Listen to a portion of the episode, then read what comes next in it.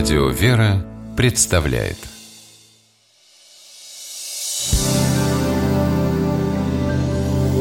Первый источник Привет, сынок. Что читаешь? Да вот у тебя в шкафу взял. Вавилон называется. А, Вавилон Маргет и Фигули. Одна из моих любимых книг в юности. Ну, значит, и мне понравится. Да, надеюсь. От некогда величественного города остались лишь развалины и художественный образ. Кстати, а ты знаешь, что означает Вавилон сегодня? Э, расскажи. Слово «Вавилон» от еврейского глагола «балал» — «смешивать».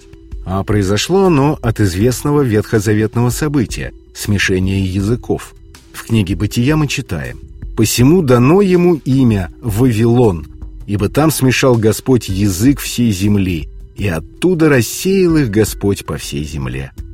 Смешение языков стало результатом божественного вмешательства в строительство Вавилонской башни. Господь, желая расстроить нечестивые планы людей о сооружении высокой башни до небес, смешал их языки, сделав так, что люди перестали понимать друг друга и разошлись. Это событие и дало название местности, в которой произошло. Существует и другая версия. Согласно ей, Вавилон, раскладываясь на две части «Баб» и «Бел», переводится как «ворота Бела», в честь древневавилонского почитаемого божества языческих времен.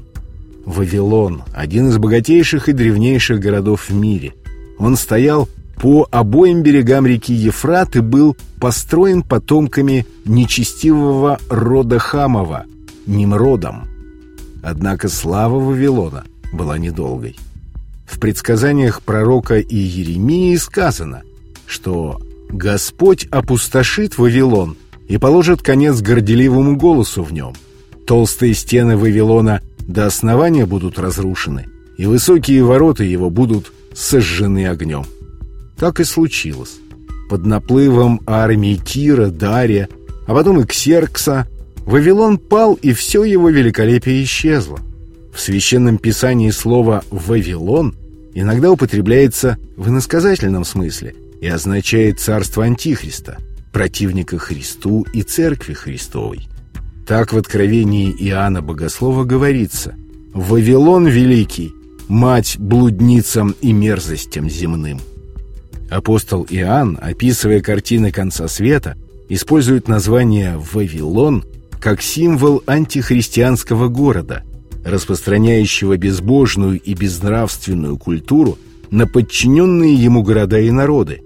Сегодня название «Вавилон» служит синонимом большого и многолюдного города, известного не только красотой и богатством, но и безнравственностью, соблазнами и пороками.